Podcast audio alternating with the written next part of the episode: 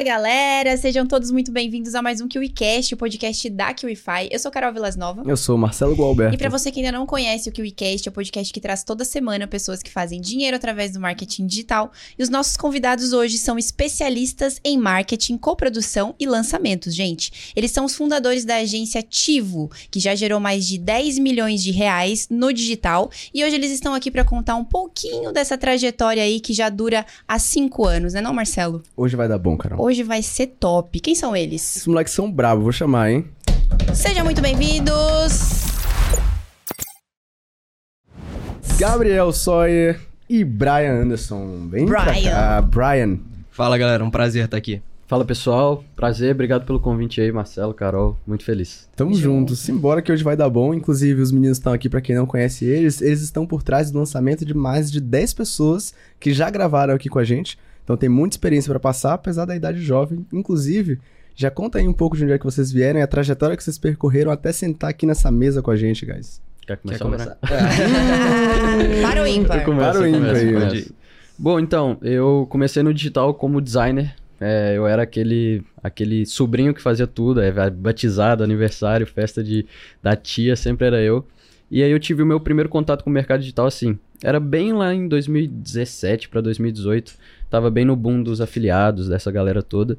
E eu comecei a prestar serviço como designer. é, fui prestando serviço para infoprodutores desde muito cedo. E aí meio que tive o meu primeiro contato assim. É, o tempo foi passando, eu fui me profissionalizando e eu vi no mercado digital mais voltado para infoprodutos uma boa oportunidade de expandir ainda mais como designer. Eu tinha ali meus 17 para 18 anos, comecei a escalar bastante, comecei a ter uns resultados bem legais como designer. E aí logo em seguida veio a oportunidade de, de me mudar, de trabalhar mais profissionalmente em São Paulo. Resumindo bem a história, depois a gente volta com calma.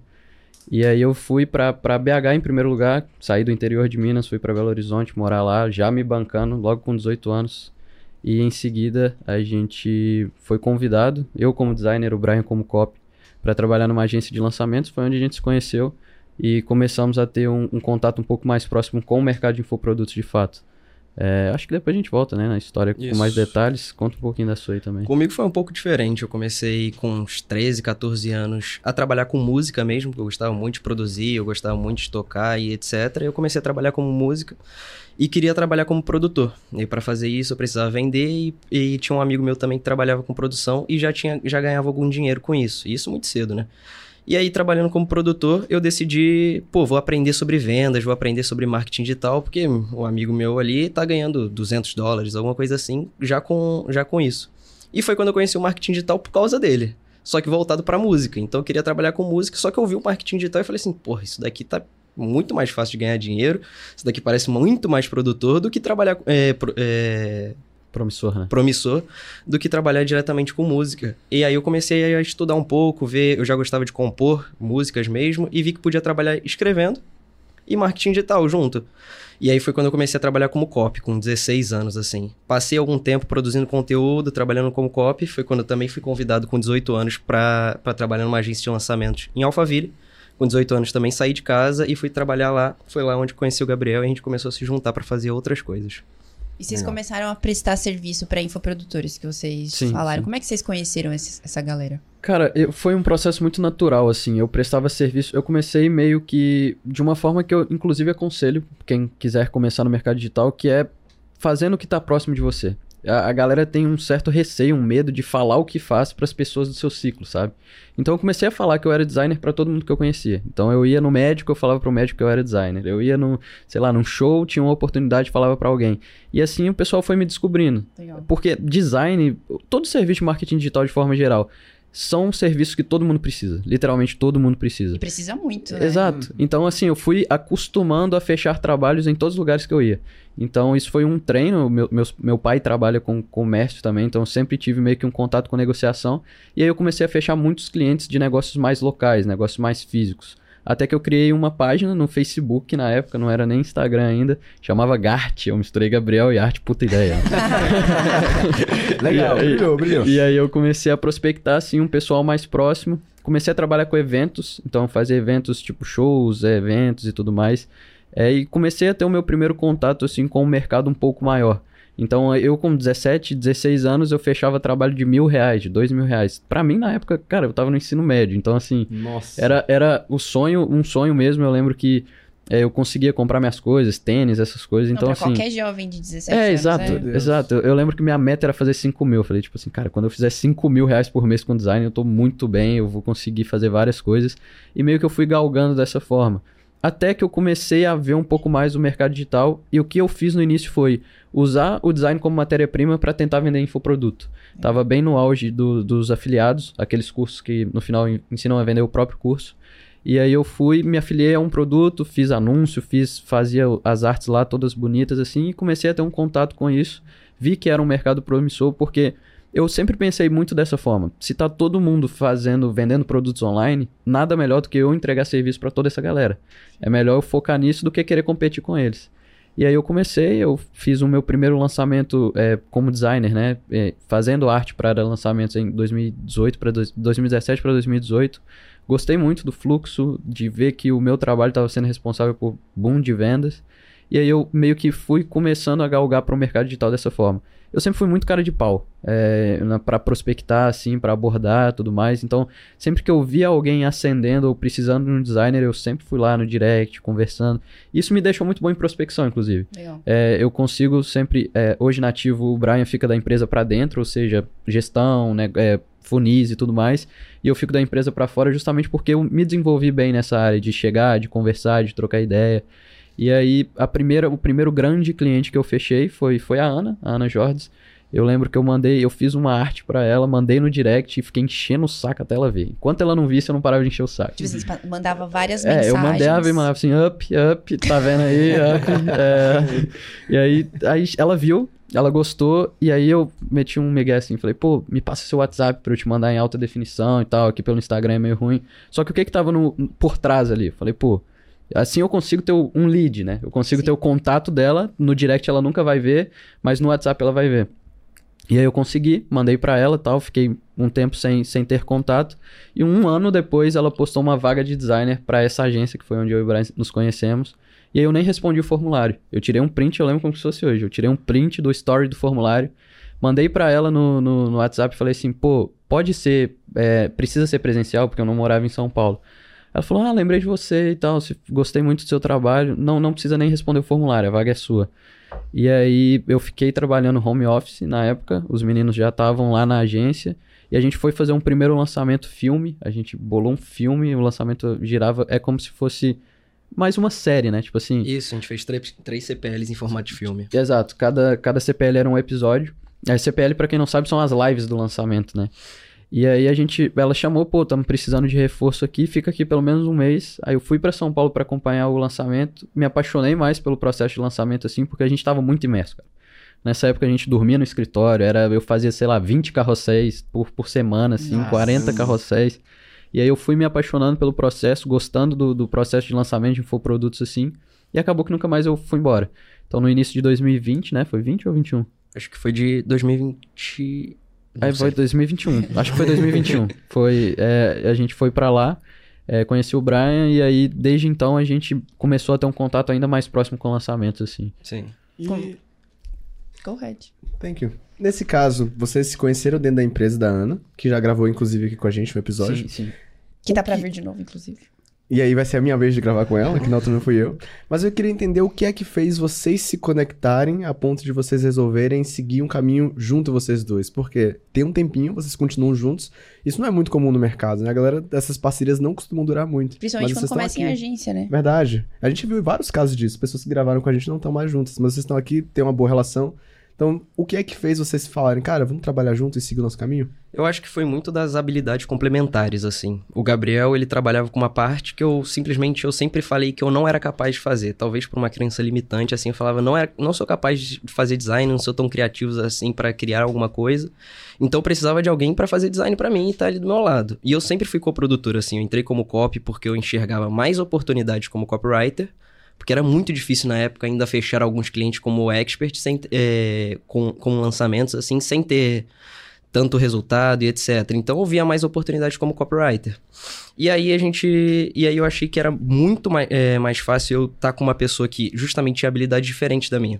Eu tinha uma habilidade muito mais voltada para lidar com pessoas internamente, muito mais voltada para cuidar de todos os processos e até gosto de dizer isso, e o Gabriel também diz a mesma coisa, que eu ensinei muito para ele sobre lançamento, porque ele tinha habilidade sobre design, assim.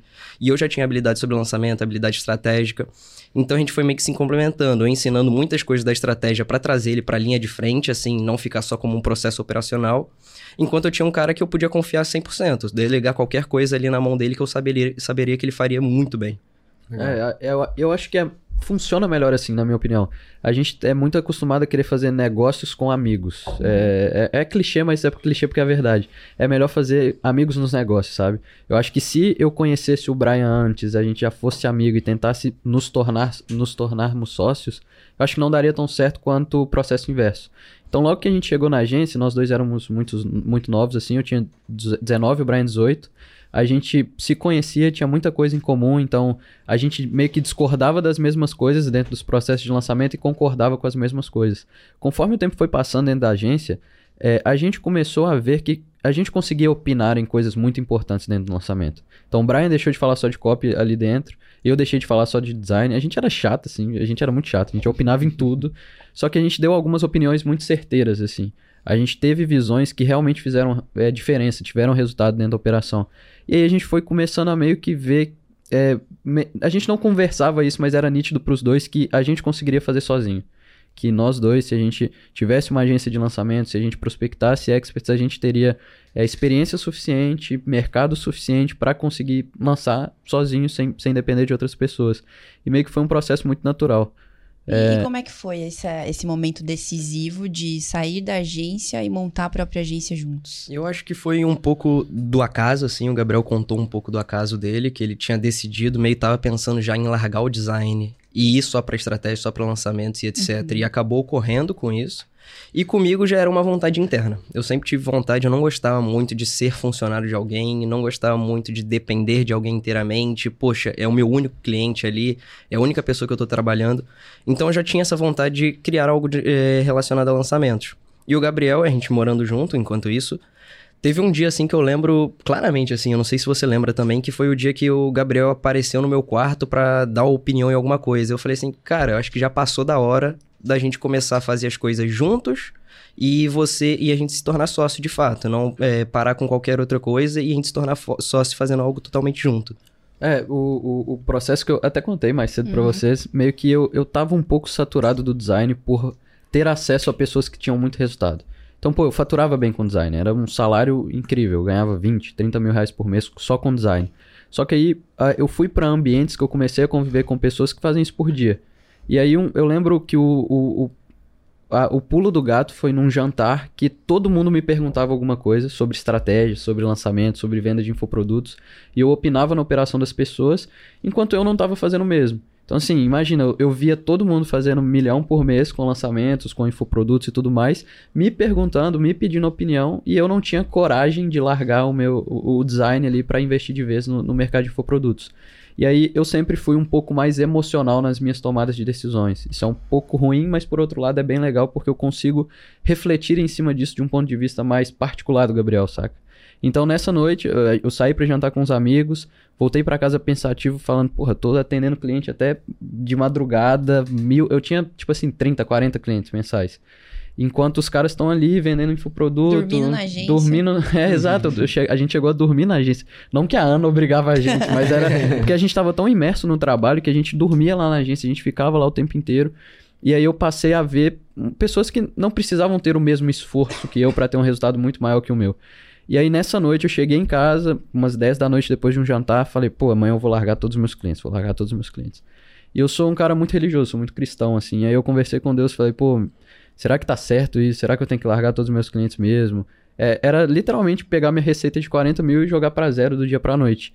E aí, duas da manhã, curiosamente, a Ana estava acordada por algum motivo, ela me falou que queria romper comigo. Eu ainda era designer dela e ela era minha melhor cliente. Então foi como se metade da minha receita fosse pro zero do nada e eu enxerguei isso como um sinal. Ao invés de ver isso como um, uma coisa negativa, eu vi como uma resposta que eu precisava, um empurrão que eu precisava para largar de vez. E aí foi numa sexta, isso no sábado, eu demiti todos os meus clientes.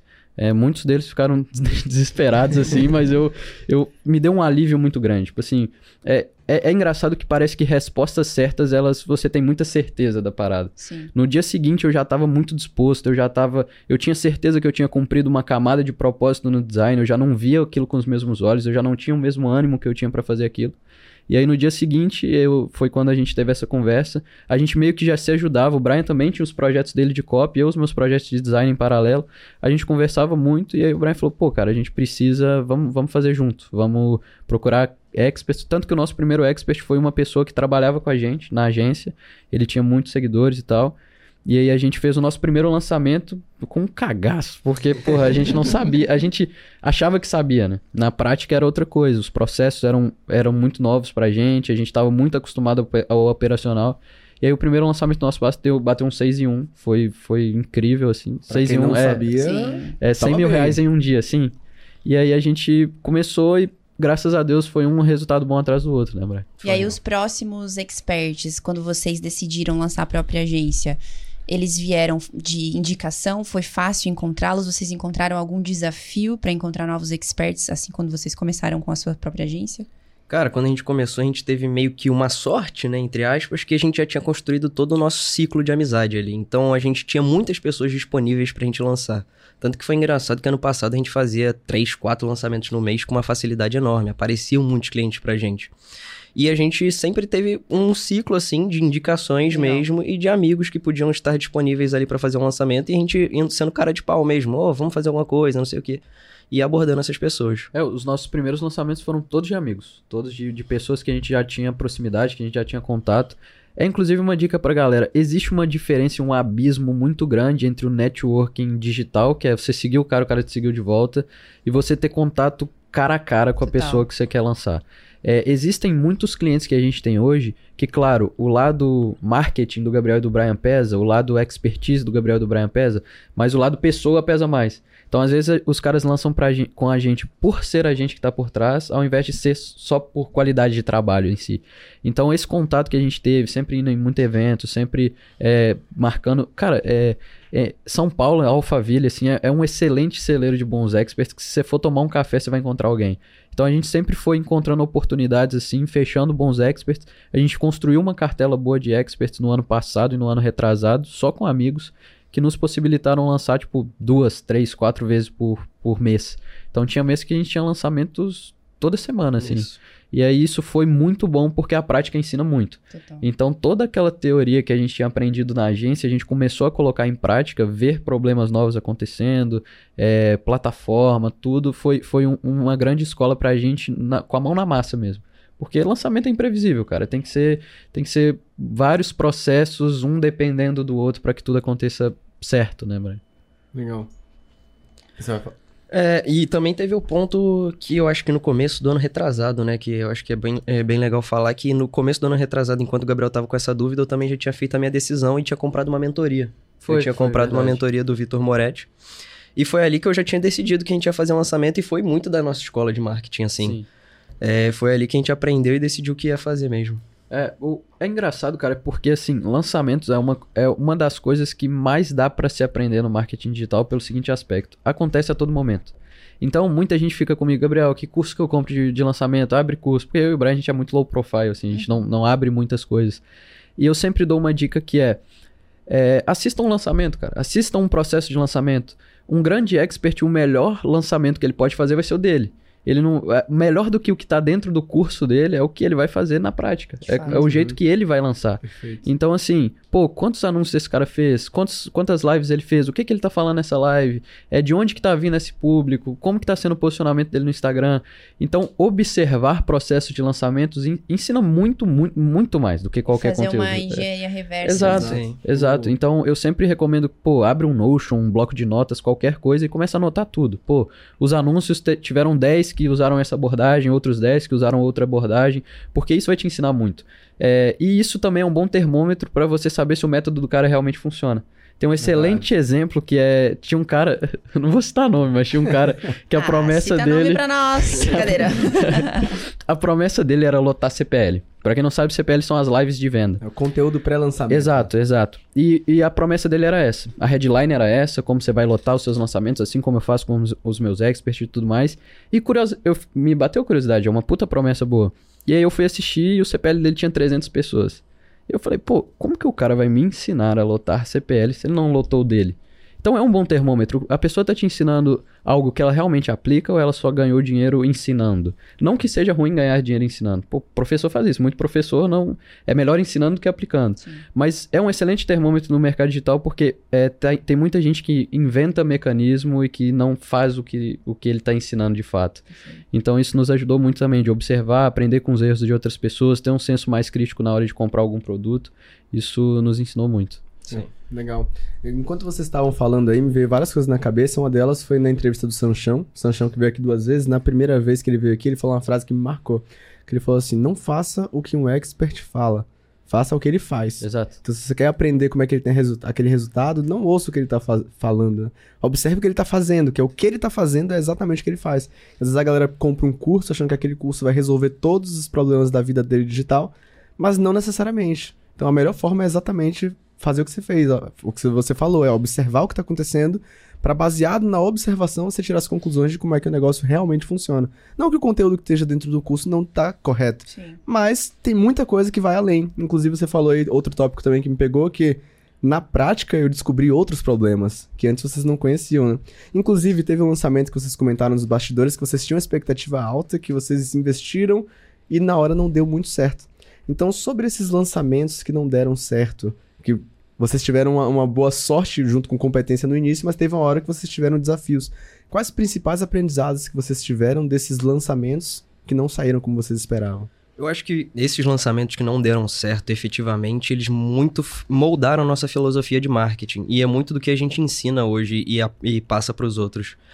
No quesito de você tá nos primeiros momentos, você tá ali com a sua empresa caminhando, você tá nos seus primeiros passos ali, você acabou de chegar no marketing digital, quer lançar alguma coisa, é muito tentador você abraçar qualquer oportunidade, independente de qualquer coisa.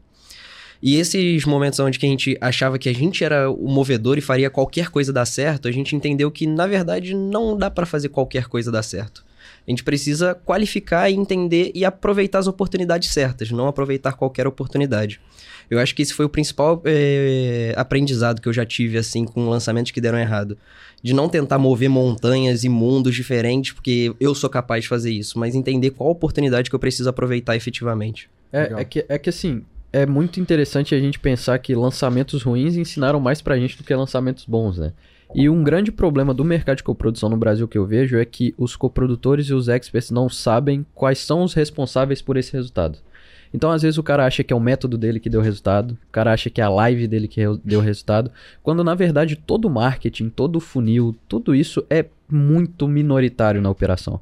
Na nossa operação, claro, o marketing é bem feito, o design é bem feito, a cópia é bem feita, é. Só que existe um fator primordial que é o expert, que se ele estiver muito bem arquitetado, se ele estiver muito bem posicionado, todo o resto vai ser só cereja do bolo. Então, às vezes, muitas pessoas ficam vendo, sei lá, vou ver o que, que o Expert X fez na página dele, ou qual design que ele está utilizando, vou copiar toda a live dele. Não são esses os motivadores da venda, é o Expert. Então, toda a nossa filosofia de marketing, ela gira, claro, em torno de um bom marketing, sim, mas isso é a parte minoritária da nossa operação, por incrível que pareça. A parte maioritária da nossa operação é fortalecer o expert, é deixar esse cara com um posicionamento bom, dar para ele um guia de comunicação, entender o público dele, como que ele vai se comunicar, o que que ele vai falar, que momento que ele vai ser mais polêmico, que momento que ele vai ser mais tranquilo. Porque se a gente tem um expert forte, a gente pode lançar com arrasta para cima, a gente pode lançar com Total. uma live, a gente pode lançar 100 live que vai vender. Então, cara, é funil, tráfego, design, copy é essencial? É importante, é, mas não é essencial dentro de um processo de lançamento. O essencial é ter um expert bem posicionado. O essencial é encontrar um expert que tem um poder de influência grande sobre a audiência dele. Então, encontrou esse expert, você pode lapidar ele ou criar um expert desse do zero. É, e é na, aí que tem que estar a sua energia. Não é em tentar é, no marketing somente. O marketing é importante, mas na nossa operação é bem minoritário, né, Brian? Uhum. Cara, mas é, é possível lapidar um expert do zero? Totalmente, assim. Eu... E se esse expert, por exemplo, assim, ele não tiver habilidades com comunicação? Porque a gente recebeu aqui vários coprodutores também, donos de agência, e uma das coisas que eu me lembro que o Ian Galeno falou é que ele prefere hoje trabalhar com poucos experts, mas que sejam muito bons, principalmente com a comunicação com o público deles, porque de fato, dessa forma fica muito mais fácil lançar qualquer coisa de qualquer forma, assim, porque ele já tem a retenção da audiência, ele já, ele já sabe se comunicar. Aí, como você disse isso, eu falei, nossa, que, que interessante, eu, eu não sabia que dava para lapidar um expert do zero. Eu acho que você precisa fazer um trabalho de justamente fortalecer as coisas boas dele e as, as, coisas ruins dele, assim. Se ele é um cara que aparece muito bem sobre câmeras, vamos trabalhar vídeos. Se ele, se ele é um cara que escreve, digita muito bem, você precisa entender o ponto forte dele e, através disso, inserir alguns elementos dentro da comunicação dele para que ele se torne uma pessoa mais influente mesmo. Legal. Que é isso que importa no final das contas, o cara ser uma pessoa influente capaz de vender. Porque se ele só soubesse comunicar, no final das contas ele vai ser um influenciador, ele exato, vai ser um blogueiro. Exato. Ele precisa ter influência e direcionar essa influência para um produto. Justo. Então a gente vai trabalhar justamente nesse ponto de pegar, é, pegar ele, transformar ele num bom comunicador. Na, ver, é, na verdade, é justamente isso. A gente vai pegar, transformar ele num bom comunicador e inserir alguns elementos para fortalecer o, o, processo de influência dele. É, influência é, um, é o ponto-chave da nossa, da nossa operação. É o quanto que esse expert é influente sobre a audiência dele. E tem uma dica legal pra galera saber se um expert é influente ou não. Já Opa. joga pra é, gente. Você vai fazer o seguinte: você vai criar um fake vai lá na foto do seu expert e comentar uma coisa negativa. Se outras pessoas defenderem ele, é um ótimo indicativo. Uhum. Significa que ele realmente exerce uma influência sobre essa galera, que essa galera está disposta a defendê-lo. E isso é um, é um. A gente fez isso muitas vezes. E às vezes até nos próprios comentários você consegue ver lá. Às vezes alguém comenta que o cara não, não faz o que prega, ou alguma coisa assim, e vem várias pessoas defendendo ele.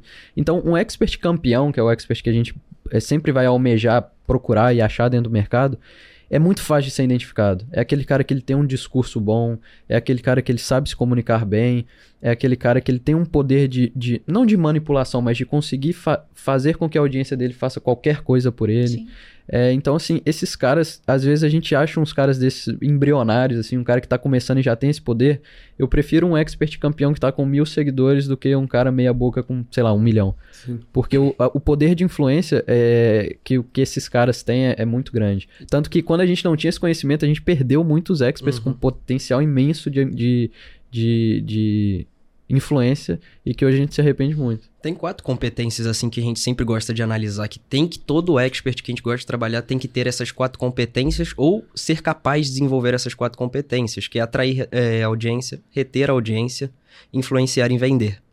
Tem pessoas que são muito boas em atrair audiência, mas são péssimas em reter. Tem gente que é muito boa em reter, mas são ruins. Em... Então a gente vai entender justamente quais dessas quatro competências ela tem. Ela é capaz de desenvolver a, é, a que falta para ela. Porque se ela tiver essas quatro competências, aquela conta, aquele, aquela, aquela pessoa, aquele expert, ele vai ser muito bem lucrativo pra que gente. Massa, é legal, legal saber disso. Eu não sabia que vocês tinham essa visão. Acredito que isso muito deve se vir do tempo que vocês trabalharam prestando serviço mesmo, né? Que você vai conhecendo Sim. pessoas, entendendo perfis e tudo mais. Inclusive, Gabriel, eu queria entender se na época que você trabalhou como designer, você desenvolveu algum tipo de experiência que hoje você usa para ajudar nessa, nessa desenvoltura dos experts. Cara, sim, é, é, design nada mais é do que comunicação não verbal, né? Isso. Então, assim, é, a comunicação que a gente queria passar, eu precisava entender muito sobre a audiência do expert, sobre é, a personalidade dele, para que eu conseguisse transmitir isso através do design. E hoje eu faço basicamente a mesma coisa, só que sem o design. Então, é, na nossa operação, é, de novo, eu cuido dessa parte comunicativa, eu fico no pé do expert, eu fico ali todo dia pedindo para ele postar story, faço um mapa, um guia de comunicação, e passa muito por essa percepção que é entender para quem que ele está falando, qual que é a melhor forma que ele vai falar, se esse expert ele tem um perfil mais agressivo ou se ele tem um perfil mais tranquilo, porque é, é muito contra o que muita gente acredita. Às vezes as pessoas acham que ser agressivo, que ter um marketing mais, mais brutal, assim, xingar a audiência, não, não que você vai humilhar a sua audiência, mas às vezes dá, dá conselhos como aquele pai punitivo, sabe? Uhum. Às vezes o pessoal acha que isso é negativo, mas não se combina com a personalidade do expert, se tem a ver com o que ele tá fazendo no dia a dia, vai dar super certo. Então é, eu acho que esse feeling de, tipo assim, entender a personalidade do expert, como que eu vou transmitir isso pra audiência que eu tinha no design, hoje eu utilizo nos processos CPL de lançamento e funciona muito bem. Que massa. Fantástico. E é até curioso que nesse processo de transição meu de copywriter para coprodutor, o Gabriel foi um dos meus primeiros experts. Olha aí, eu massa. fui lá, como a gente começou a trabalhar a conta dele, lancei ele e com o passar do tempo a gente fez o processo também de transição de design para lançamentos e estratégias do próprio Gabriel. Acaba que você também trouxe esses conhecimentos de perfis de pessoas também a- hoje pra agência. Sim. Que massa. Legal. Eu consigo ver bastante isso que você falou do teste de, ah, cria um perfil fake, vai lá. Porque eu já até citei esse livro aqui, tem um livro do Philip Kotler, que é o pai do marketing pra muita gente, Marketing 4.0, que ele mostra a jornada do, do cliente. Ele diz que o último estágio do cliente é quando ele se torna um advogado da marca. Então, quando você vê uma marca que tem pessoas brigando por ela, como por exemplo, se você falar, ah, você prefere Samsung ou iPhone? Ali a gente já vê que são duas marcas ultra bem sucedidas, porque tem gente que vai brigar pelo iPhone, tem gente que vai brigar pelo Samsung, assim como a gente fala de Cristiano Ronaldo e Messi. Tem gente que vai dar vida e brigar por isso. E a mesma coisa, se tem pessoas que estão dispostas a brigar por esse expert, então ele venceu, porque esse é o último estágio de um cliente. Muito bom. Agora, entrando um pouco mais nesse universo de lançamentos, eu gosto dessa perspectiva de tratar do expert, porque realmente, pra mim, se o expert tiver esses- essas quatro competências, não importa o processo, o funil, a galera vai comprar. Sim. Pode ser com arrasto pra cima, pode ser com clica aqui no link, pode ser com CPLs múltiplas, enfim. Mas falando de especialidades, aproveitando agora pra você, Brian, que é espe- especialista em copy, você continua desenvolvendo as copies para os seus experts e qual é a importância de uma boa copy em um lançamento?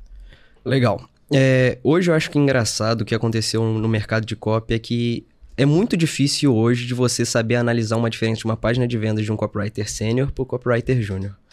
Hoje eu vejo que no mercado digital a maioria das, cop é, das copies, das páginas de vendas estão muito iguais. É todo mundo meio que num Ctrl-C, Ctrl-V assim. Isso eu não gosto muito. Então, e entra muito no que o processo que a gente já tinha falado, que é não tá muito dependendo do marketing, tá dependendo mais do expert mesmo, porque se fosse uma página do checkout ali, ou a página de vendas, no final das contas ia converter a mesma coisa. Mas não era para ser assim. E por isso que eu gosto muito de trazer, e sempre quando eu vou, vão me perguntar sobre copy, sobre essas coisas, eu sempre gosto de citar o marketing direto, o processo de marketing direto, lá de anos atrás, quando as pessoas vendiam através de cartas. Assim que surgiu a tal da carta de vendas, porque as pessoas recebiam cartas de fato. E você já pensou que louco? Você recebeu uma carta, você lê uma carta enorme e no final das contas você mandar suas informações para comprar aquilo ali. Aquilo, aquela carta tinha que ser muito bem escrita. Sim. Aquilo ali tinha que ter realmente uma capacidade de, de persuasão enorme. Hoje em dia as pessoas já estão influenciadas e já estão prontas para comprar. Mas ali ela realmente estava sendo convencida a comprar. Então hoje em dia, se você quer aprender copy, se você quer começar dentro do copy, eu acho que você precisa voltar um pouquinho lá atrás, bem lá atrás, quando o processo era de cartas de venda de fato, e aprender o que, que as pessoas faziam ali no processo de conversão. E aí você pega isso e traz para o mercado de lançamentos, desmembrando essa carta de vendas. Então, poxa, aqui nessas primeiras linhas ela está fazendo isso. Então, em qual processo de lançamento eu consigo fazer a mesma coisa que essa pessoa? Legal. Eu tô pegando e tô introduzindo ela para um assunto. Poxa, isso daqui pode fazer parte do meu anúncio. Poxa, isso daqui pode fazer parte de algum e-mail meu. Poxa, isso daqui pode fazer parte do meu primeiro, da primeira live do meu lançamento.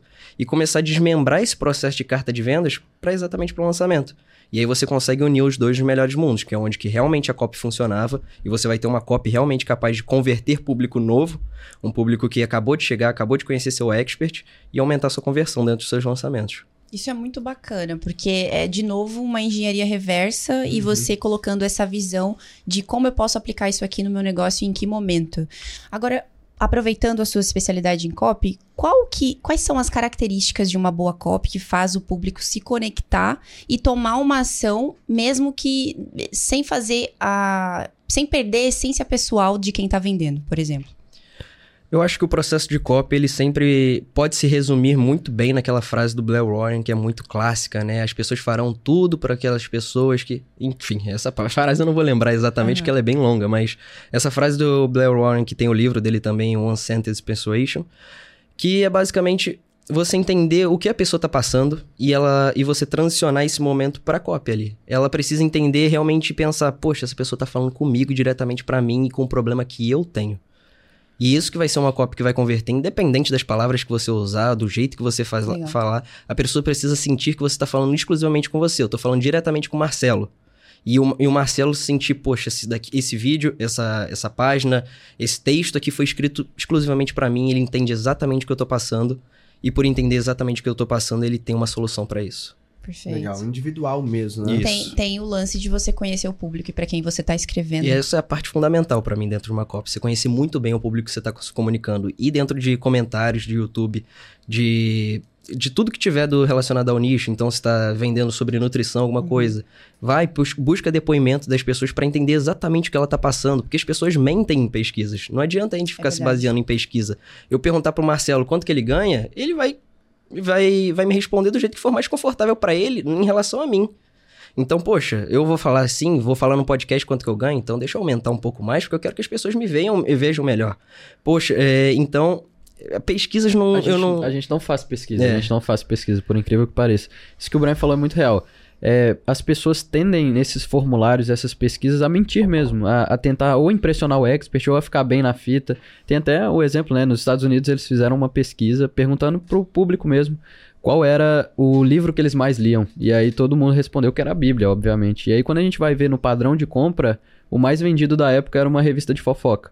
Então é muito melhor que a gente analise as pessoas da forma que elas agem ao invés da forma que elas falam.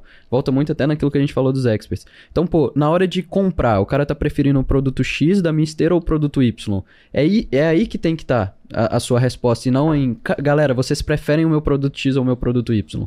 Porque sempre as pessoas vão procurar a resposta mais conveniente, a resposta mais bonita.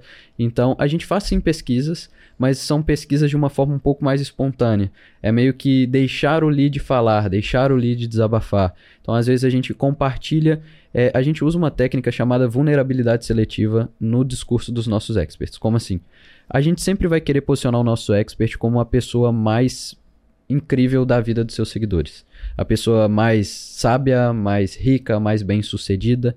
Só que se a gente posiciona isso com uma forma muito boa, ele perde conexão. O cara vira um deus e aí a audiência não tem mais nenhuma empatia por ele. Até o Superman tem um defeito, né? Então, Exato, exato. Sim. Então, a vulnerabilidade seletiva entra aí, onde a gente começa a pincelar vulnerabilidades propositalmente.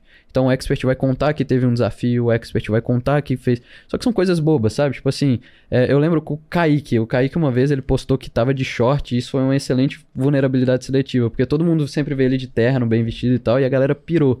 Então, a vulnerabilidade seletiva serve para aproximar o expert da galera e fazer com que eles se abram também. Então, às vezes, contar ali um desafio que teve, como que solucionou isso, pedir para que a audiência conte também, aí vão ter excelentes respostas. É, comentário de YouTube também, por incrível que pareça, o pessoal se abre muito em Uhum. comentário de YouTube. Pô, isso é muito legal você falar, porque vulnerabilidade seletiva é um termo que eu não tinha escutado Também não. ainda. E é uma dificuldade de experts recentes, vamos dizer assim, sem muita experiência. Tipo assim, o que, que eu posso mostrar de vulnerabilidade? A pessoa nunca sabe que história que ela vai contar ali na rede social dela para que se, se conectar com o público e não, tipo assim, sangrar num tanque de tubarões, sabe? Existe uma linha muito tênue. Eu não sabia que o coprodutor poderia também direcionar o expert dentro desse, desse, desse, desse Eu não sei- momento. eu não sei se todo coprodutor faz isso, tá? Pois é, mas a gente é algo, faz, a é gente algo faz. diferente. É- é- é- são duas coisas que a gente utiliza muito. Primeiro, a realidade e isso é uma chave que vocês não podem se sentir mal de usar.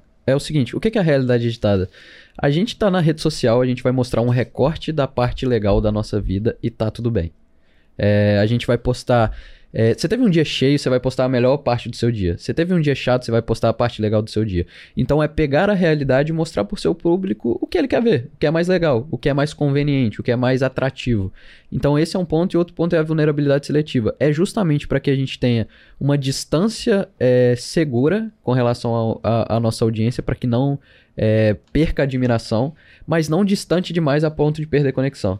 Então é tipo aquela mulher bom. que você tá apaixonado e quanto mais você conhece, menos você se apaixona. Então você tem que manter aquela distância ali pra Distância continuar. saudável. Exato, exato, exato. Que curioso isso, cara. Essa é uma boa forma de enxergar o trabalho, porque, por exemplo, uma das dificuldades que eu tenho com minhas redes sociais é essa realidade editada. Eu sei que meu dia não é exatamente o que eu- o que eu postava, então eu fico, cara, isso aqui é uma mentira.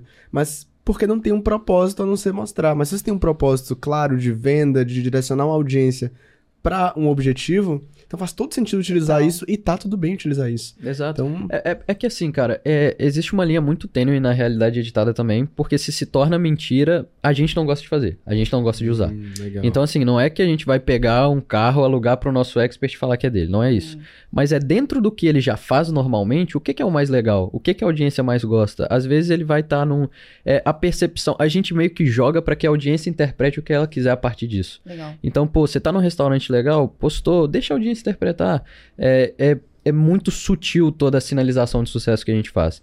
Então, outro pilar que eu uso muito na comunicação dos nossos experts é sempre sinalizar sucesso, ou seja, mostrar que se deu bem e relacionar esse sucesso com o produto que eu vendo. Então, eu lembro que na minha época de design, eu usava uma frase que era o design devolve. E aí, tudo que eu comprava, tudo que eu fazia, todas as viagens eu postava, o design devolve. Então, meio que, pô, comprei, sei lá, um, um, celular novo, um MacBook, tá lá, o design devolve. Então, todo mundo tinha uma relação direta de que o Gabriel só tem isso graças ao que ele vende, que é design. Perfeito. Cara. Então, a gente faz muito isso com os nossos experts e não é daquela forma escancarada, clichê, que é olha a minha casa, olha o meu carro, e, e enfim. Quem vê o perfil meu e do Brian, mesmo que a gente seja extremamente cuidadoso, recluso, a gente não gosta de postar muito, tem noção que a gente tem resultado. Os lugares que a gente vai, as roupas que a gente usa, com quem a gente tá.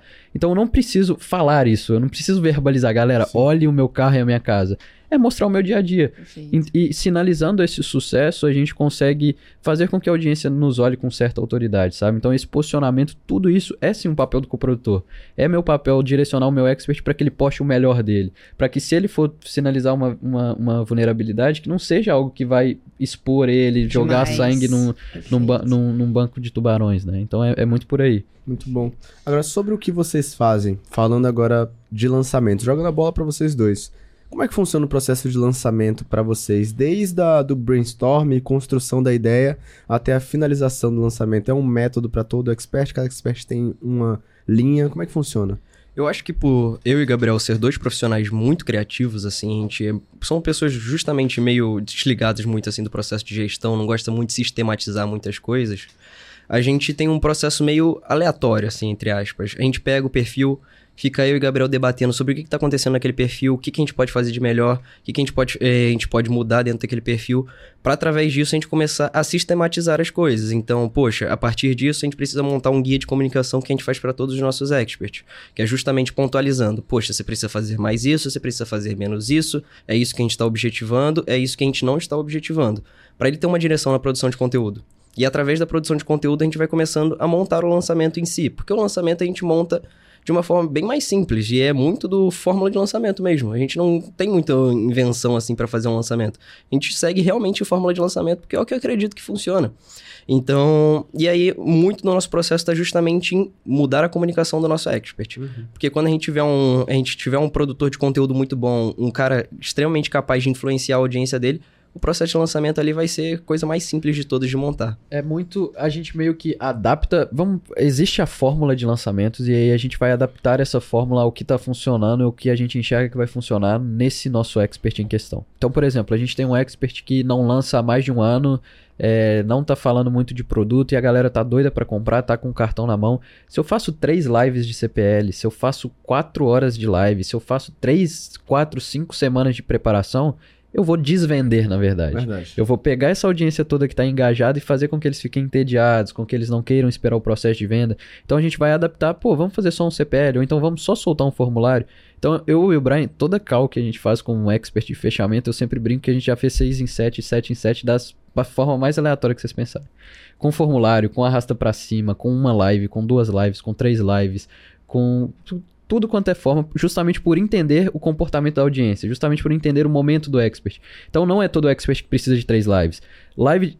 Bicho, ninguém faz live de CPL certo no Brasil. Assim, é, é muito engraçado porque, assim, eles mais desvendem do que vendem. Eles entregam tudo que tem para entregar em live de lançamento. Então, é muito curioso porque tá lá o coprodutor, tá lá o expert achando que graças ao CPL ele vendeu e não foi. É porque o cara é um bom comunicador, é porque o cara é bom de influenciar. E às, às vezes, se ele fizesse menos lives, ele ia vender muito mais.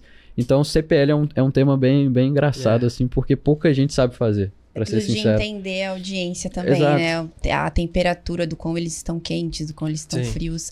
Agora, assim, quantos experts vocês têm na agência? Hoje são nove.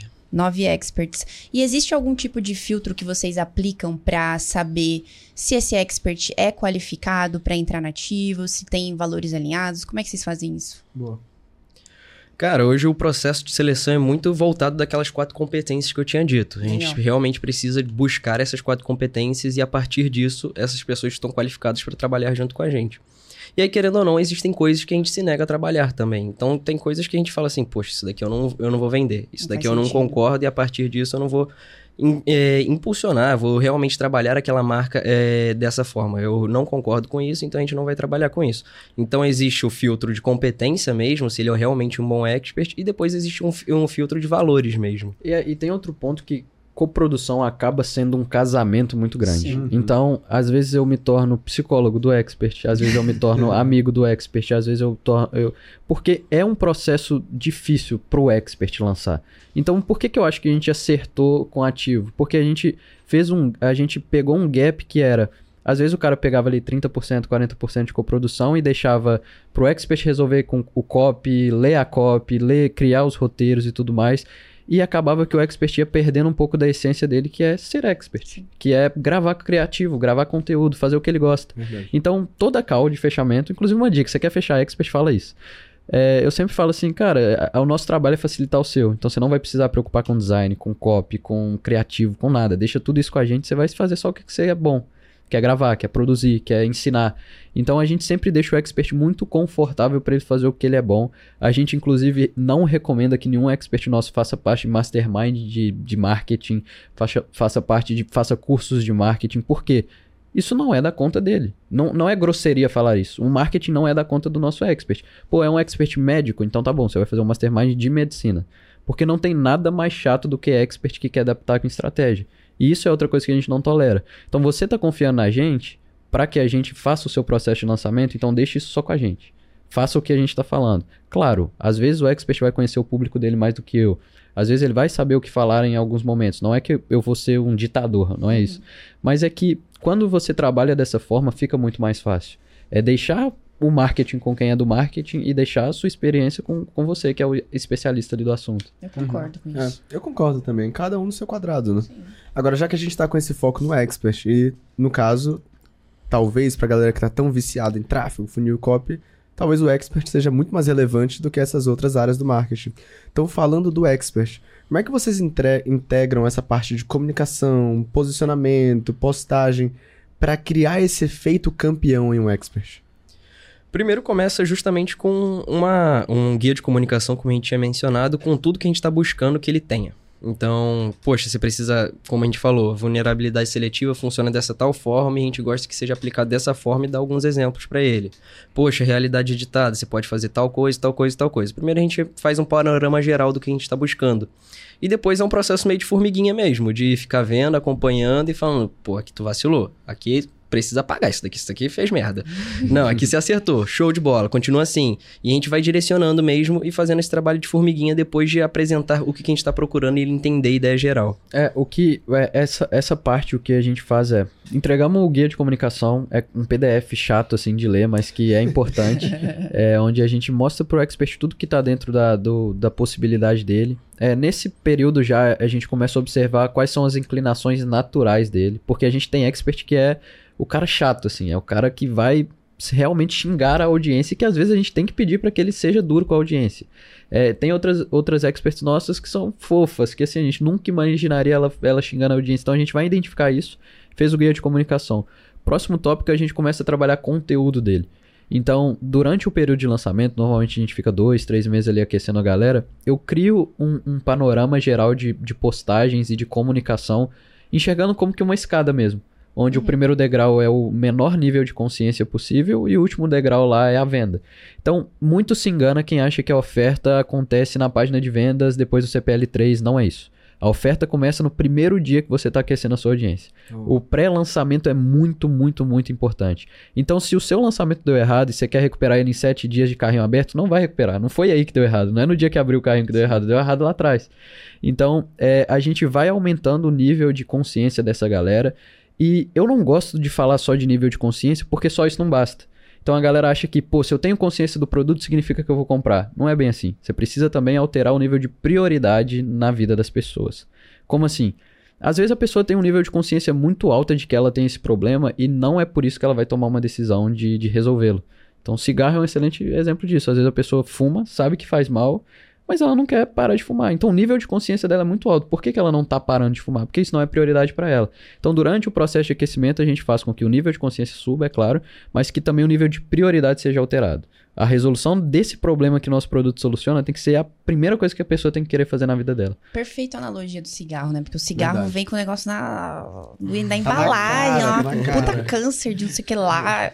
E o cara continua falando, Exato, entendeu? sim. Então é deve uma boa analogia mesmo. Sim. Agora, quando acontece de um expert não, não estar, por exemplo, com uma das aquelas, daquelas quatro habilidades que você citou, Brian, alinhadas, como é que vocês fazem esses ajustes? Como é que vocês preparam esse expert? Não. Como é que, aliás, eu queria entender qual é a visão de vocês pra entender, tipo, ah, esse aqui dá pra lapidar, esse aqui não dá. Tipo, existe isso?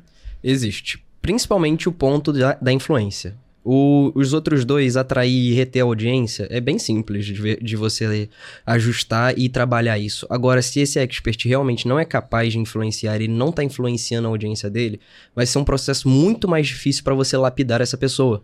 Então, você vai ter que trabalhar totalmente a comunicação dela, vai ter que mudar muita coisa ali. Então, talvez não seja algo tão, tão vantajoso, que vai ser um, talvez um lançamento que você podia fazer em seis meses, três meses, você demoraria um ano, dois anos. Entendi. Então, so- quando são experts que realmente não são capazes de influenciar, não têm habilidades para isso, a gente prefere evitar.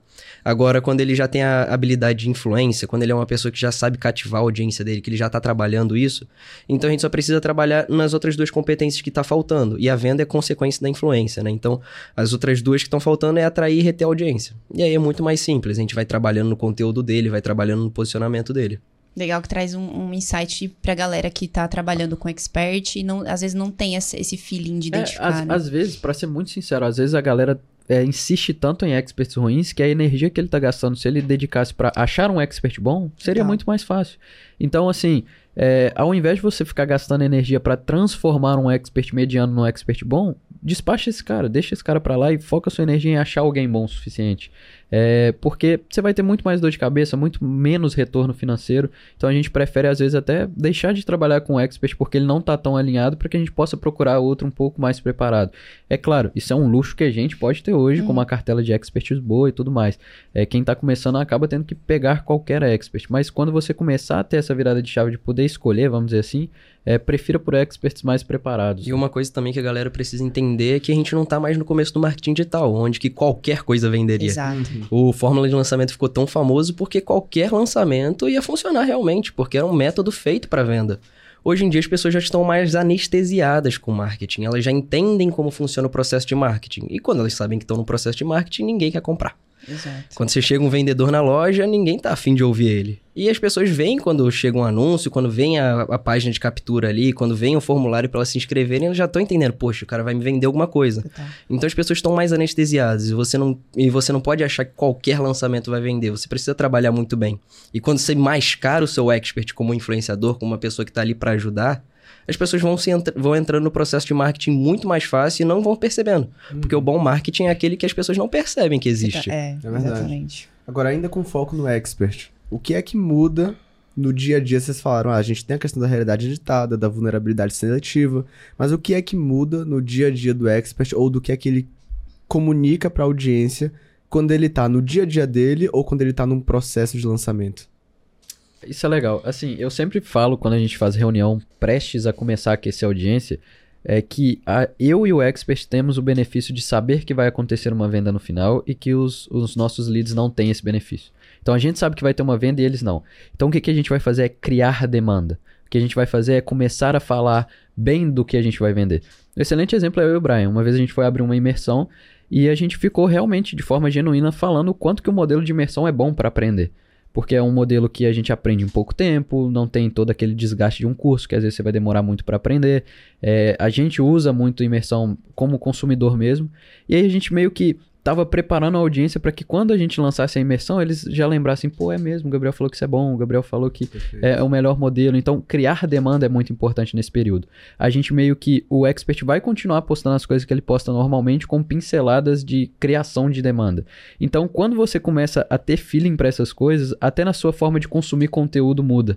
Às vezes, quando o expert está falando bem demais de alguma coisa ou mal demais de alguma coisa, pode saber que daqui duas, três semanas ele vai é, abrir carrinho de algo para solucionar essa Então, pô, é, é assim que nascem falsos mecanismos. Ah, viajou, voltou, tem, tô com uma, várias ideias, preciso mostrar para vocês. É, descobri uma coisa na minha última viagem para os Estados Unidos. Isso é história para vender novo mecanismo e funciona. Por quê? Porque antigamente as pessoas compravam por reciprocidade. O Marcelo me, me ajudou e graças a isso eu vou devolver o favor dando dinheiro para ele. Hoje em dia não, hoje em dia é curiosidade. Por isso que esses experts que não mostram muito do que fazem e só postam lifestyle funciona tanto. Porque esse, to, todo mundo fica assim, pô, o que, que esse cara faz? O que, que esse cara faz? Esse cara faz alguma coisa que eu não sei e isso é tão legal que eu vou pagar para ver.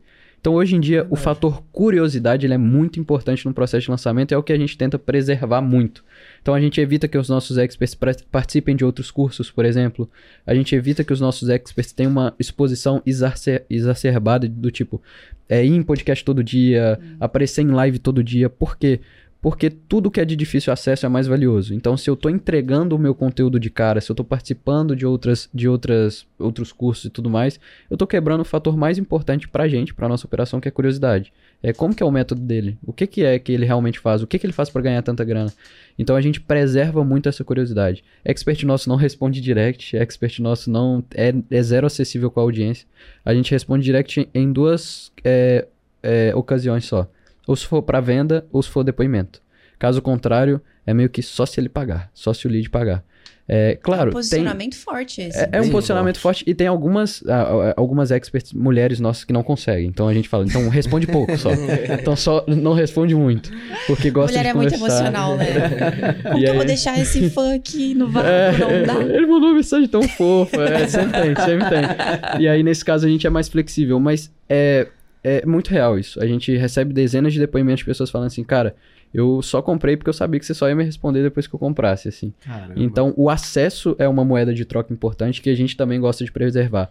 Não são regras, mas são coisas que funcionam muito na nossa operação. Preservar essa curiosidade, manter esse distanciamento faz muito bem para a saúde da conta do expert. E eu acho que também uma coisa que facilita muito no processo de produção de conteúdo do expert é você entender para que, que você está fazendo aquilo ali. Para que, que aquele conteúdo ali serve de fato. Poxa, esse conteúdo aqui a gente busca atrair novas pessoas, a gente busca criar demanda. Então você precisa criar justamente isso na sua cabeça, de direcionar o seu expert para certas coisas. Poxa, a gente está buscando trazer mais pessoas porque a gente acabou de fazer um lançamento, meio que exauriu a audiência, assim, as pessoas já estão cientes que houve uma oferta, que, é, que tem tal oportunidade. Então vamos trazer pessoas novas. Então a gente vai produzir um conteúdo voltado para trazer pessoas novas. Poxa, agora a gente já decidiu que a gente vai lançar daqui a dois meses. Então vamos começar a, a criar demanda para esse produto produto que a gente, vai, a gente vai lançar daqui a dois meses. Então a gente vai meio que sistematizando e buscando um objetivo de fato com aquele conteúdo, não só ficar postando foto sim. e qualquer coisa, sim um objetivo claro. Agora sim, vocês já tiveram algum problema com expert? Tipo assim, de. Hum. Oh, eu lembro que uma vez tava muito em alta aqueles tipos de posts assim, vocês com certeza devem ter visto isso é, demita o seu expert ou demita o seu coprodutor. Vocês já tiveram que demitir algum expert? Nossa, muitos. Cara, a gente, o, o, principal problema que nasce da relação de coprodução e expert vem do expert querer opinar. É, é, é, é unânime isso. O expert vai querer começar a fazer o seu trabalho, o expert vai querer começar a dar opinião, pitaco demais. Então, o principal desafio que a gente tem é deixar o nosso expert confiando tanto na gente a ponto de confiar de olhos fechados mesmo, assim. Largar toda a é, operação na mão Os meninos sabem o que, que, tão, que eles estão fazendo. Sim. E é curioso que a gente consegue perceber isso no dia a dia, porque às vezes algum lançamento não dá tão certo, e a gente já previu que ele não daria tão certo, e ao invés da gente se desculpar, o expert que se desculpa. Ele fala assim, pô, meninos, a próxima eu vou, dar vou me dar melhor, enfim. Esse é outro Então, assim, assim. É, é, é, você colocar o, o expert no lugar... Numa operação de, de lançamentos, a, a ordem é coprodutor e expert depois mercado e por último audiência. É como se fosse uma, um triângulo de importância assim. Então você que é coprodutor, você que está dentro de uma operação de marketing, não se enxergue abaixo do expert. Vocês dois estão no mesmo lugar. Eu uso dizer que um bom coprodutor ele ainda está um pouco acima de um bom expert, porque é, é justamente o poder que você tem de fazer aquela da, conta dar certo ou não. Então a gente já demitiu vários experts por esse motivo, que ele quer opinar demais no, no que não é da competência dele, ou porque ele é, quer faz corpo mole. Lançamento é energia, cara. É, é igual esse podcast Exato. aqui. Se a gente tivesse desanimado, não ia funcionar. Exato. Então, lançamento tem que ter energia, tem que ter é, conexão entre expert e coprodutor. Ele tem que fazer. É um trabalho. É, ele tem que gravar, ele tem que postar, ele tem que fazer live. Então, assim, é, quando não tá na mesma energia ou quando o expert quer fazer o que é da nossa conta, vamos dizer assim, a gente costuma demitir, né? Sim. E o contrato de coprodução de vocês, como é que funciona hoje? A gente tem recebido bastante agência aqui que escolhem por ter poucos experts e sócios do negócio, porque é, enxergam que é um negócio promissor, é um produto legal, mas do que ter muitos experts uhum. em diversos nichos e etc. Como é que vocês enxergam dessa, essa, esse lance? É, hoje o contrato, ele basicamente a gente faz um período teste. A gente, sempre que a gente vai fechar um expert novo, a gente faz um período teste. Que é tanto pra gente ver se vale a pena, quanto pro expert também. Pra gente ter essa liberdade. Isso... E isso facilita muito na hora, na hora de fechar para qualquer coprodutor. Na negociação isso é muito bom. É, existe uma coisa que a gente sempre faz na negociação que é desapego e dispensabilidade.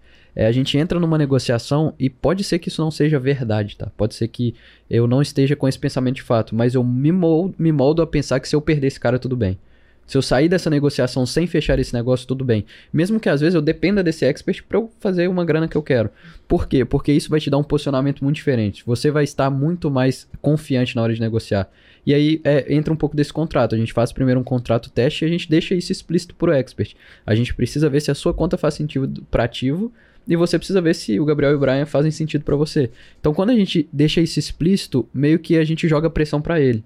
É ele que tem que provar que ele é bom o suficiente para ser atendido por nós, não a gente provar para ele. É. Então a gente faz um contrato teste de um mês, dois meses, lança normalmente nesse período e depois faz o contrato de um ano. Isso, anos. e dentro do contrato de um ano a gente coloca obrigatoriedade de três lançamentos, pelo menos. Para que o expert também tenha comprometimento de fazer três lançamentos. Não adianta fechar o contrato com a gente e não fazer lançamento. Sim.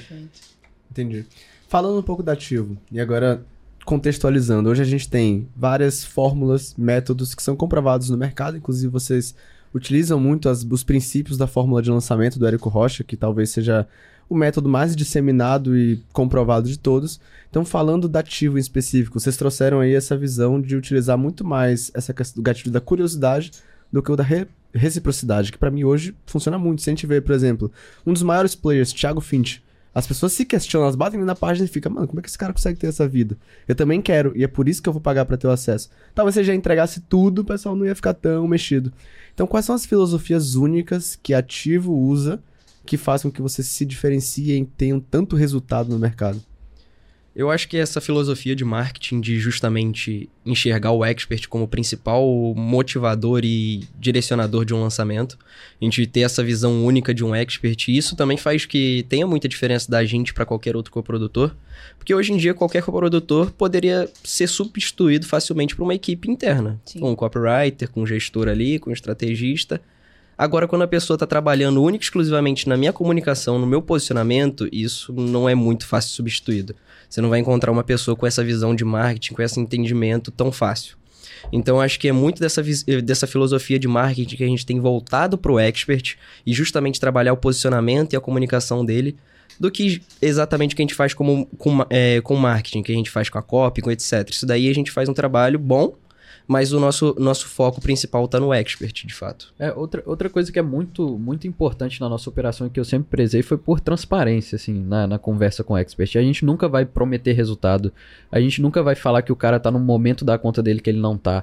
A gente vai entender os motivadores dessas vendas. Então, por exemplo, ano passado a gente tinha um, uma expert que ela foi é, tava num momento muito bom. Ela foi repostada pelo Fint, eu acho, né? Foi. Ela foi. Tava num momento ótimo da conta dela e a gente tinha certeza que esse lançamento dela daria muito bom. Só que a nossa preocupação já estava em como que a gente ia contornar a situação para que ela não achasse que isso é regra. Porque aquele lançamento não seria regra. Uhum. Aquele lançamento seria exceção. E a gente teve que ter esse, essa sinceridade de falar para ela: ó, esse resultado vai ser muito bom, a gente vai fazer muita grana, mas os próximos não vão ser assim.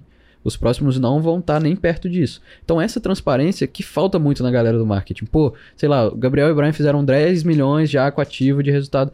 Galera, pô, isso aqui vai ter. A gente tem a porcentagem do expert, tem o que a gente paga de imposto, tem o que a gente paga para funcionário. É, não é que é 5 milhões pro bolso do Brian e 5 milhões pro meu, quem dera. Então, assim, é, é, é, entender isso, é entender que o mercado é um pouco mais é, sério do que parece, é um pouco mais é, existem letra, letras miúdas que não estão explícitas na hora que você vê uma oferta ali. Então a gente deixa isso muito claro pro expert, a gente é sempre muito transparente com eles, a gente faz um trabalho de longo prazo. Tem expert que está com, a gente, com a gente desde o início da ativo, tem expert que está com a gente há 3 anos, há 4 anos. Por quê? Porque a gente foca no longo prazo. A gente sabe que uma conta no longo prazo a tendência é que ela aumente. A gente sabe que existe um ciclo do expert que não pode ser quebrado. Todo expert ele vai ter um momento de ascendência e de descendência, que ele vai parar de funcionar. O, infelizmente o Érico é um ótimo exemplo disso. É, o fórmula de lançamento em 2023 é como se fosse um iPhone 6. Você vai ter que vender com desconto, senão ninguém vai comprar. Então, é, é, eu falo infelizmente porque é um excelente método, funcionou por durante muito tempo, mas está desatualizado. Então, a gente tem essa transparência com os nossos experts, a gente mostra isso para eles para que eles consigam realmente enxergar na gente um poder de longevidade é, da conta dele. Porque uhum. se a gente fosse igual, igual outras agências que só quer lançar todo mês, a gente ia acabar com a, com a conta do expert. Ninguém ia mais querer comprar. Então é, é, muito dessa transparência também. E esse caso que o Gabriel citou, eu acho até engraçado, porque a Expert, no caso, ela estava esperando um lançamento de 3, 4 milhões. E a gente sabia que não era possível, justamente por entender que a comunicação dela não era tão boa para isso. E a gente entendia isso, só que a gente tinha que lidar com um dos maiores problemas de qualquer coprodutor, que é expectativa. Uhum. Ela, todo o ciclo dela tava falando que ela ia fazer 3, 4 milhões por causa dos números de leads e não sei o que, e a gente olhava pro lançamento dela e falava assim, cara, isso daqui vai bater talvez um milhão, e se bater um milhão talvez, no próximo lançamento a gente não vai bater isso nunca mais. Então a gente precisava ficar lidando com a expectativa dela justamente. E isso aconteceu que na abertura do carrinho ela fez 500 mil no primeiro, é, no primeiro dia e ficou triste por causa do, da expectativa que ela mesma girou e os amigos em torno de outros marqueteiros, embora a gente estivesse dizendo que ia ser o contrário, ela, não, ela acabou se frustrando com essa história. Imagina, ela fez 500 mil. E tá é. triste. O mercado é doido, né? Demais. Agora sim, guys, olhando para trás, quando vocês começaram a, com a agência, com ativo, quais foram os maiores desafios que vocês enfrentaram? Legal. Pode? É, cara, eu acho que assim, existiram momentos durante a nossa trajetória com ativo que a gente não estava tão bem. Que a gente não estava é, fazendo tanta grana, que a gente tinha perdido experts, ou por inexperiência, ou por, por circunstâncias. E esses momentos, é, para mim e pro Brian, foram muito importantes porque a gente viu um pouco de como o mercado funciona.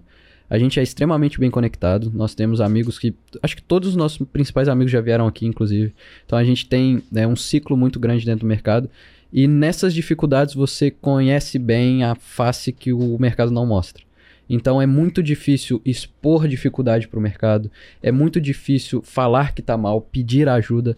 Porque nesse momento ninguém, ninguém tá ali. Então quando o Gabriel e o Brian, pô, vamos colocar o Gabriel e o Brian no lançamento aqui, eles fazem o guia de comunicação e depois a gente chuta eles é, vamos, os meninos são bonzinhos aqui, os meninos vão ajudar a gente, a gente dando mentoria grátis, né? A gente ajudando muita gente e quando foi o, o inverso a gente viu que não era bem assim. A gente viu que não dava para contar com todo mundo, a gente viu que o nosso mercado, infelizmente, você expor que não tá bem pode ser ruim, porque, pô, eu vou expor que eu não tô bem pro cara que tá é, negociando comigo, ou pro cara que tá concorrendo comigo, e se ele usar isso contra mim na hora de fechar um expert, pô, os meninos não estão fazendo grana fecha comigo aqui. Então, entender esse ciclo, assim, é, eu até brinquei com o Brian que foi bom a gente ter vindo no KiwiCast no momento que a gente está hoje, porque se a gente tivesse vindo dois anos atrás, quando não tinha nada dado errado ainda, nada deu errado ainda, a gente não teria maturidade para dar os conselhos, a gente não teria é, a cabeça de, de, pô, calma, o mercado não é bem assim, existem dificuldades, é simples, mas não é fácil. Então, esses tropeços que a gente teve, essas dificuldades que a gente passou, pô, bicho, a gente teve um loser effect, né? A gente teve um período de, de perdas muito grande que foi muito importante para que a gente te, amadurecesse enquanto empresa e esses desafios foram, foram muito bons para a gente crescer, né? Sim. E, guys, no que se trata de valores, quais são os principais valores que vocês, como pessoas, mas também principalmente a organização de vocês carregam dentro do mercado? Acho que essa o Gabriel é melhor para responder. Eu, eu, vou falar isso que o Brian é meio foda-se, mas. assim, cara, eu acho que vai muito daquilo que a gente tava falando, da, da honestidade que a gente tem com o expert. É, de, de ser sincero, da transparência, de falar para ele, pô, esse lançamento não vai dar bom. Esse lançamento é pra gente conhecer. Porque existem produtos que servem para gerar caixa, existem produtos que servem pra gente medir o grau de, de influência do expert, existem produtos que servem para nem para vender mesmo, para aquecer a audiência. Então a gente ter essa sinceridade, essa honestidade com o expert no, no que tange a nossa comunicação com ele nos ajuda e nos diferencia muito. Outra coisa é, é a sinceridade e a honestidade no sentido de não pegar qualquer coisa para fazer, não topar qualquer oferta. Eu tenho visto no TikTok principalmente, cara, tem muita gente que tá romantizando dar golpe na internet. E e tá muito mais fácil dar golpe na internet. Tá muito mais simples de dar golpe na internet. O pessoal acha que é bonito. Vender e não entregar, entregar qualquer coisa. Os caras que ficam postando no TikTok e vende bolo no pote, que entrega, é, vende e não entrega. Então, assim, é, isso não vai passar isso não vai chegar nativo. Eu prefiro que a gente tenha um caminho um pouco mais longo do que o normal. Eu prefiro que a gente tenha um caminho um pouco mais desafiador do que o normal do que vender coisas que não estão de acordo com o que a gente acredita. Porém, a gente faz sim oferta agressiva. A gente faz sim, é, pede para que o expert seja agressivo, que ele seja tenha uma oferta mais black, assim. Às vezes a gente precisa usar contingência, mas não significa que a gente vai contrariar o que a gente acredita, que é dá para fazer um marketing bem feito, dá para fazer um, ter uma empresa no mercado de educação e não uma empresa que vende infoproduto na internet. Então, o LTV está muito baseado aí. Por mais que na nossa operação a gente pensa num produto num segundo momento, o produto é meio que a parte menos importante, não significa que a gente vai entregar qualquer coisa. Então, o produto também tem função dentro da operação. O produto também tem a função de aumentar o LTV, de vender outros produtos ou de é, gerar um caixa ali para o nosso cliente. Então, vai muito disso. Acho que honestidade e, e transparência a gente sempre a, gosta de alinhar muito, né? Sim. Perfeito. Fantástico. Olha só, nossas perguntas finalizaram, né? Finalizaram. Mas temos perguntas na caixinha. Temos algumas hoje. Temos hein? algumas. A galera se empenhou. Manda Vou começar primeira, aqui, cara. ó. Arroba Taimara Ramos. Como lançaria um produto de engenharia mecânica no digital? Não consigo ver algo que possa vender.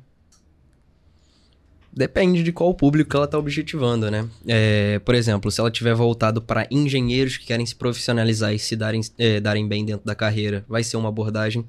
Se ela está voltada para vestibulandos, então pessoas que estão querendo entrar dentro da, é, da faculdade. Então depende muito do objetivo do produto.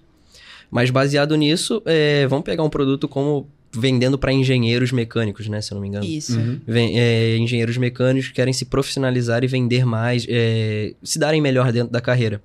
Você vai precisar entender justamente o que, que esse público está buscando e por que, que eles não estão chegando onde que eles querem chegar. Então, o engenheiro hoje em dia, ele não está ganhando bem o quanto que ele buscava enquanto ele estava fazendo vestibular. Por quê? O que está acontecendo na carreira dele? Ele não sabe vender, ele não sabe encontrar oportunidades, ele não se profissionalizou o suficiente. E você vai justamente cristalizar isso dentro do seu processo de produção de conteúdo e dentro do seu produto. Então, quer falar alguma coisa? Outra, outra coisa é tentar sempre relacionar o seu nicho para um dos grandes nichos, né? Que é relacionamento, Saúde e dinheiro. saúde e dinheiro.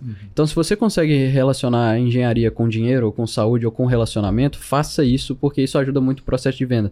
Por que, que às vezes uma oferta de ganhe 10 mil reais por mês com X é muito mais assertiva do que uma oferta de eh, transforme a sua vida, uma oferta mais abstrata? Justamente porque as pessoas querem dinheiro. Então, se você tiver uma oferta que viaja demais na maionese, que tá falando demais de coisas muito abstratas, você vai perder pro, sei lá, pro robô do Pix da vida, Tá. pro tigrinho. Então, assim, é, fazer ofertas que tenham a ver com as dores inatas do ser humano, é ganhar dinheiro, é se dar bem, é se relacionar bem com as pessoas e ver de que forma que o seu nicho se encaixa nisso. É, eu acho que é é uma boa dica, né? Sim. Muito bom. Pergunta do arroba Gabriel Jabás. Como analisam a melhor estratégia de lançamento para cada expert? A gente falou um pouco sobre isso durante, o, durante o podcast, mas a gente justamente analisa baseado no, no expert mesmo e na audiência que ele tem. E eu esqueci a pergunta.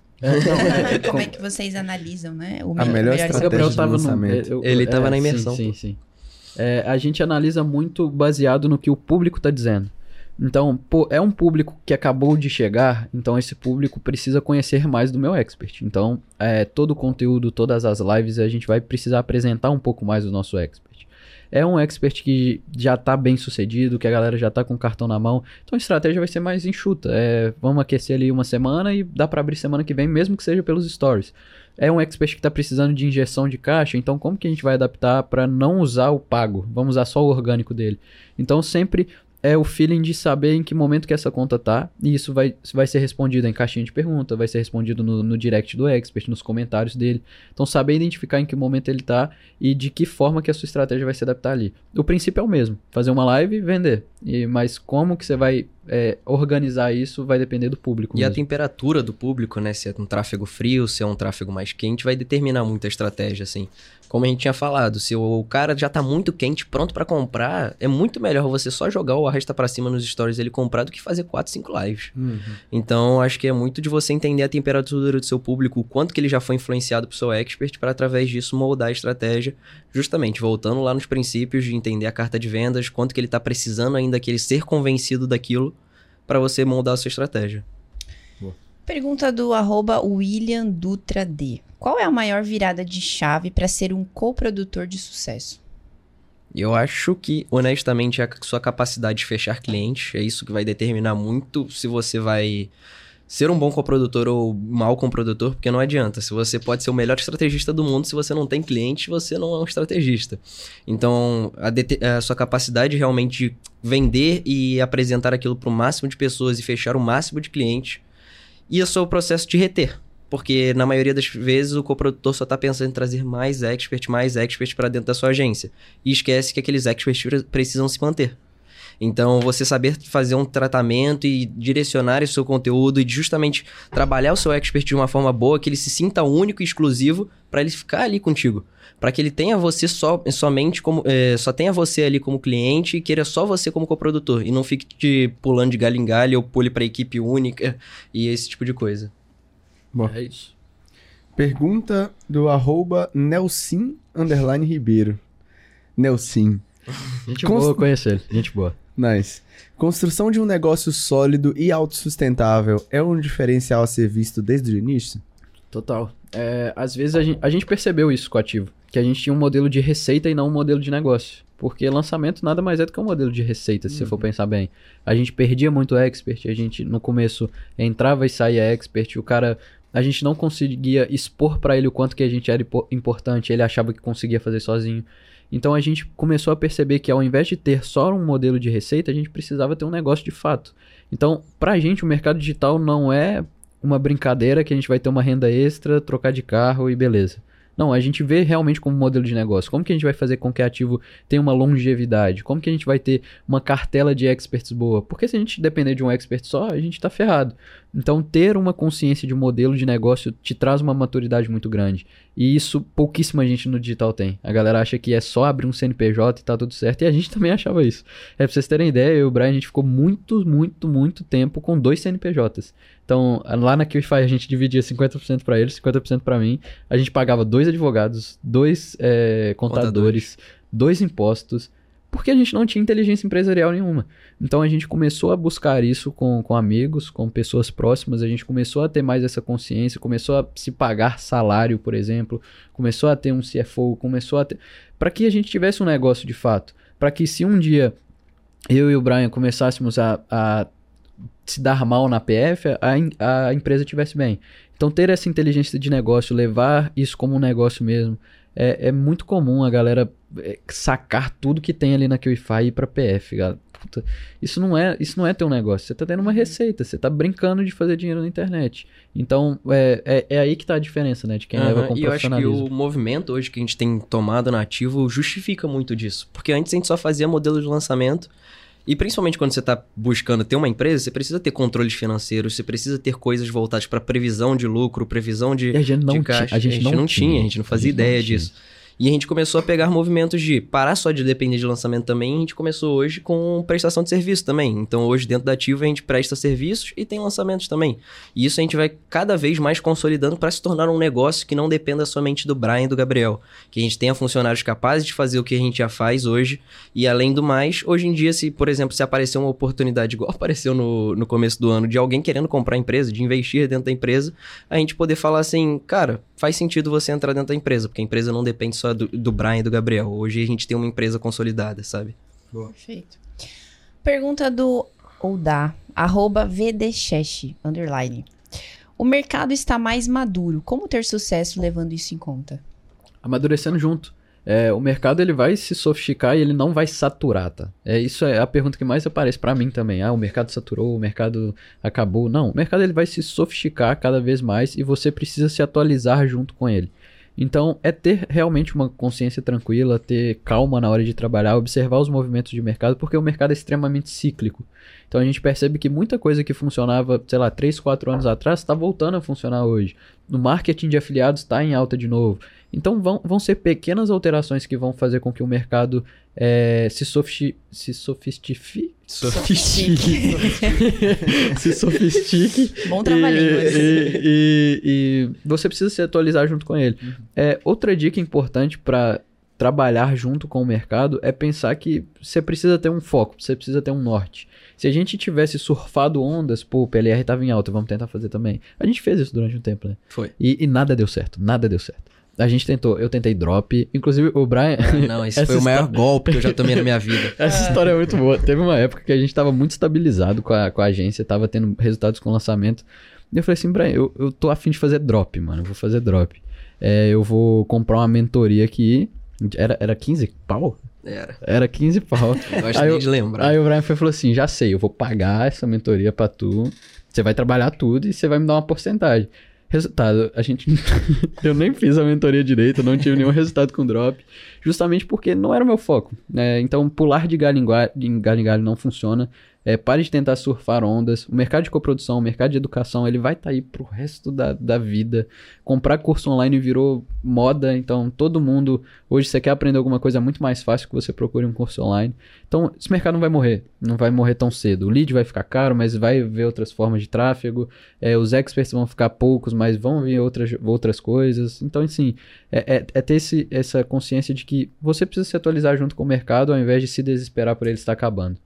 Muito bom. Pô, que massa esse bate-papo, hein? Oh, yes. Muito bom. Amadureça junto com o mercado. Exatamente. Olha só, a gente costuma finalizar nosso podcast aqui com uma pergunta reflexiva. Vocês topam responder pra nós? Claro, Então vamos lá. Olhando um pouco pra trás, o que vocês gostariam de ter ouvido quando vocês iniciaram no mercado digital, que agora, depois de muita experiência, vocês podem transmitir pra quem tá iniciando? Quer começar ou eu começo? Pode começar. Tá. Eu acho que eu... essa pergunta é congruente com a pergunta que a gente acabou de responder, que é a coisa que eu mais gostaria de ter aprendido é que dentro do mercado digital a gente não tá ali para ter é, ter receita, a gente tá ali para ter um negócio de fato.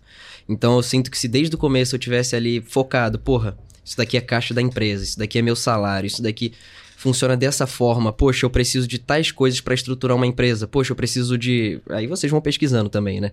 Se eu preciso de um modelo de, eh, de fluxo de caixa, eu preciso de um forecast, eu preciso de tais coisas para ter um controle financeiro da minha empresa. Para através do controle financeiro da minha empresa poder planejar o comercial dela. Teria sido muito mais fácil para mim.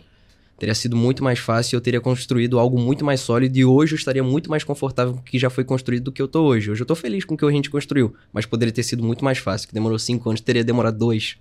Legal. Legal. É, eu acho que o meu vai muito por aí também, mas é, vai um pouco além, que é eu sempre ignorei muito o simples. Então, assim, eu via. Quando eu comecei, tinha muita gente fazendo muita grana com o mercado de afiliados. E aí eu queria fazer algo um pouco diferente. Depois, quando eu vi o mercado de lançamentos, eu quis fazer um. Então, às vezes, você querer fugir demais do que é o simples, do que está exposto ali, nos, nos prejudica muito no mercado digital. Então, é, eu não ignoraria o simples. Às vezes, o simples funciona. Você não precisa reinventar a roda. Você não precisa fazer um lançamento. A gente aprendeu muito com isso, porque a gente várias vezes fez lançamentos extravagantes, gastando 200 mil, 300 mil reais, que não tiveram retorno. É, então, se a gente tivesse focado no simples, feito CPL no quarto do Expert, ao invés de fechar um bairro inteiro, né, velho? a gente tinha conseguido ter o mesmo resultado. Então, não ignorar o simples é muito importante e, e acho que complementa o que E o Brian uma disse. dica mais que eu acabei de pensar aqui é justamente não se vislumbrem com toda oportunidade nova que aparece. A gente é meio desesperado por oportunidades novas, a gente é desesperado por coisas novas e no final das contas às vezes você só tá gastando dinheiro, só tá perdendo dinheiro tentando fazer várias coisas ao mesmo tempo, não ter foco. Então também não ficaria buscando as melhores coisas, toda, to- ficar me renovando muita coisa, eu teria focado em uma única coisa e feito aquilo ali muito bem, masterizado justamente o que eu aprendi ali e ter feito aquilo ali muito bem. Uou. Tá vendo aí, guys? Ouçam a voz, as vozes da experiência. E experiência jovem, hein? Exatamente. Muito bom, guys. Parabéns pelo re- resultado que vocês construíram nesse tempo, por toda a maturidade e a forma correta de fazer negócio, de entregar bons produtos, de cuidar do que importa, de fazer o um, mercado funcionar da forma honesta, justa, profissional como deveria ser. É muito legal ver pessoas jovens com essa mentalidade. Então, parabéns. Esse bate-papo foi incrível também. Sim. E não Que bom. terminamos, né, Carol? Não terminamos porque Temos presentes. presentinho. Ah, isso eu gosto. Presentinho Agora pros dois sim. garotões aqui. Que o Wi-Fi que acostuma mal. Para os dois senhores garotos. É verdade. Um presente pra pô, cada. Pô, isso daqui é show, hein? Muito Ah. bom. Pô, obrigado, obrigado. presente é galera. pra- Personalizado. Agradecer a presença de vocês por vocês terem aceitado esse convite e compartilhado tanto conteúdo aqui pra gente. Foi ótimo bater esse bate-papo. Tenho certeza que quem tá ali do outro lado também adorou. Inclusive, pra quem adorou e tá ali do outro lado que quer, quer seguir vocês, deixa aí suas redes sociais, vai aparecer na telinha também. Instagram, arroba brian.anderson. B-R-A-I-A-N. Show. Boa. O meu é Gabriel Sawyer, igual tá aí no, no título. Siga a gente lá, a gente, gente- Às vezes a gente posta conteúdo. Quando né? eu tô de bom humor. Show de bola. Massa. E pra quem ficou até o final desse episódio incrível, Marcelão, precisam fazer o quê? Para você que ficou com a gente até o final, deixa o like se você ainda não deixou, se inscreve no canal se não tá inscrito, ativa o sininho para receber a notificação sempre que sair mais um episódio como esse e deixa aqui nos comentários o que é que vocês aprenderam com a galera da Ativo. E eu te encontro em algum lugar onde é, Carol. No próximo QCast é um compromisso e eu te vejo lá. Valeu. Valeu, turma.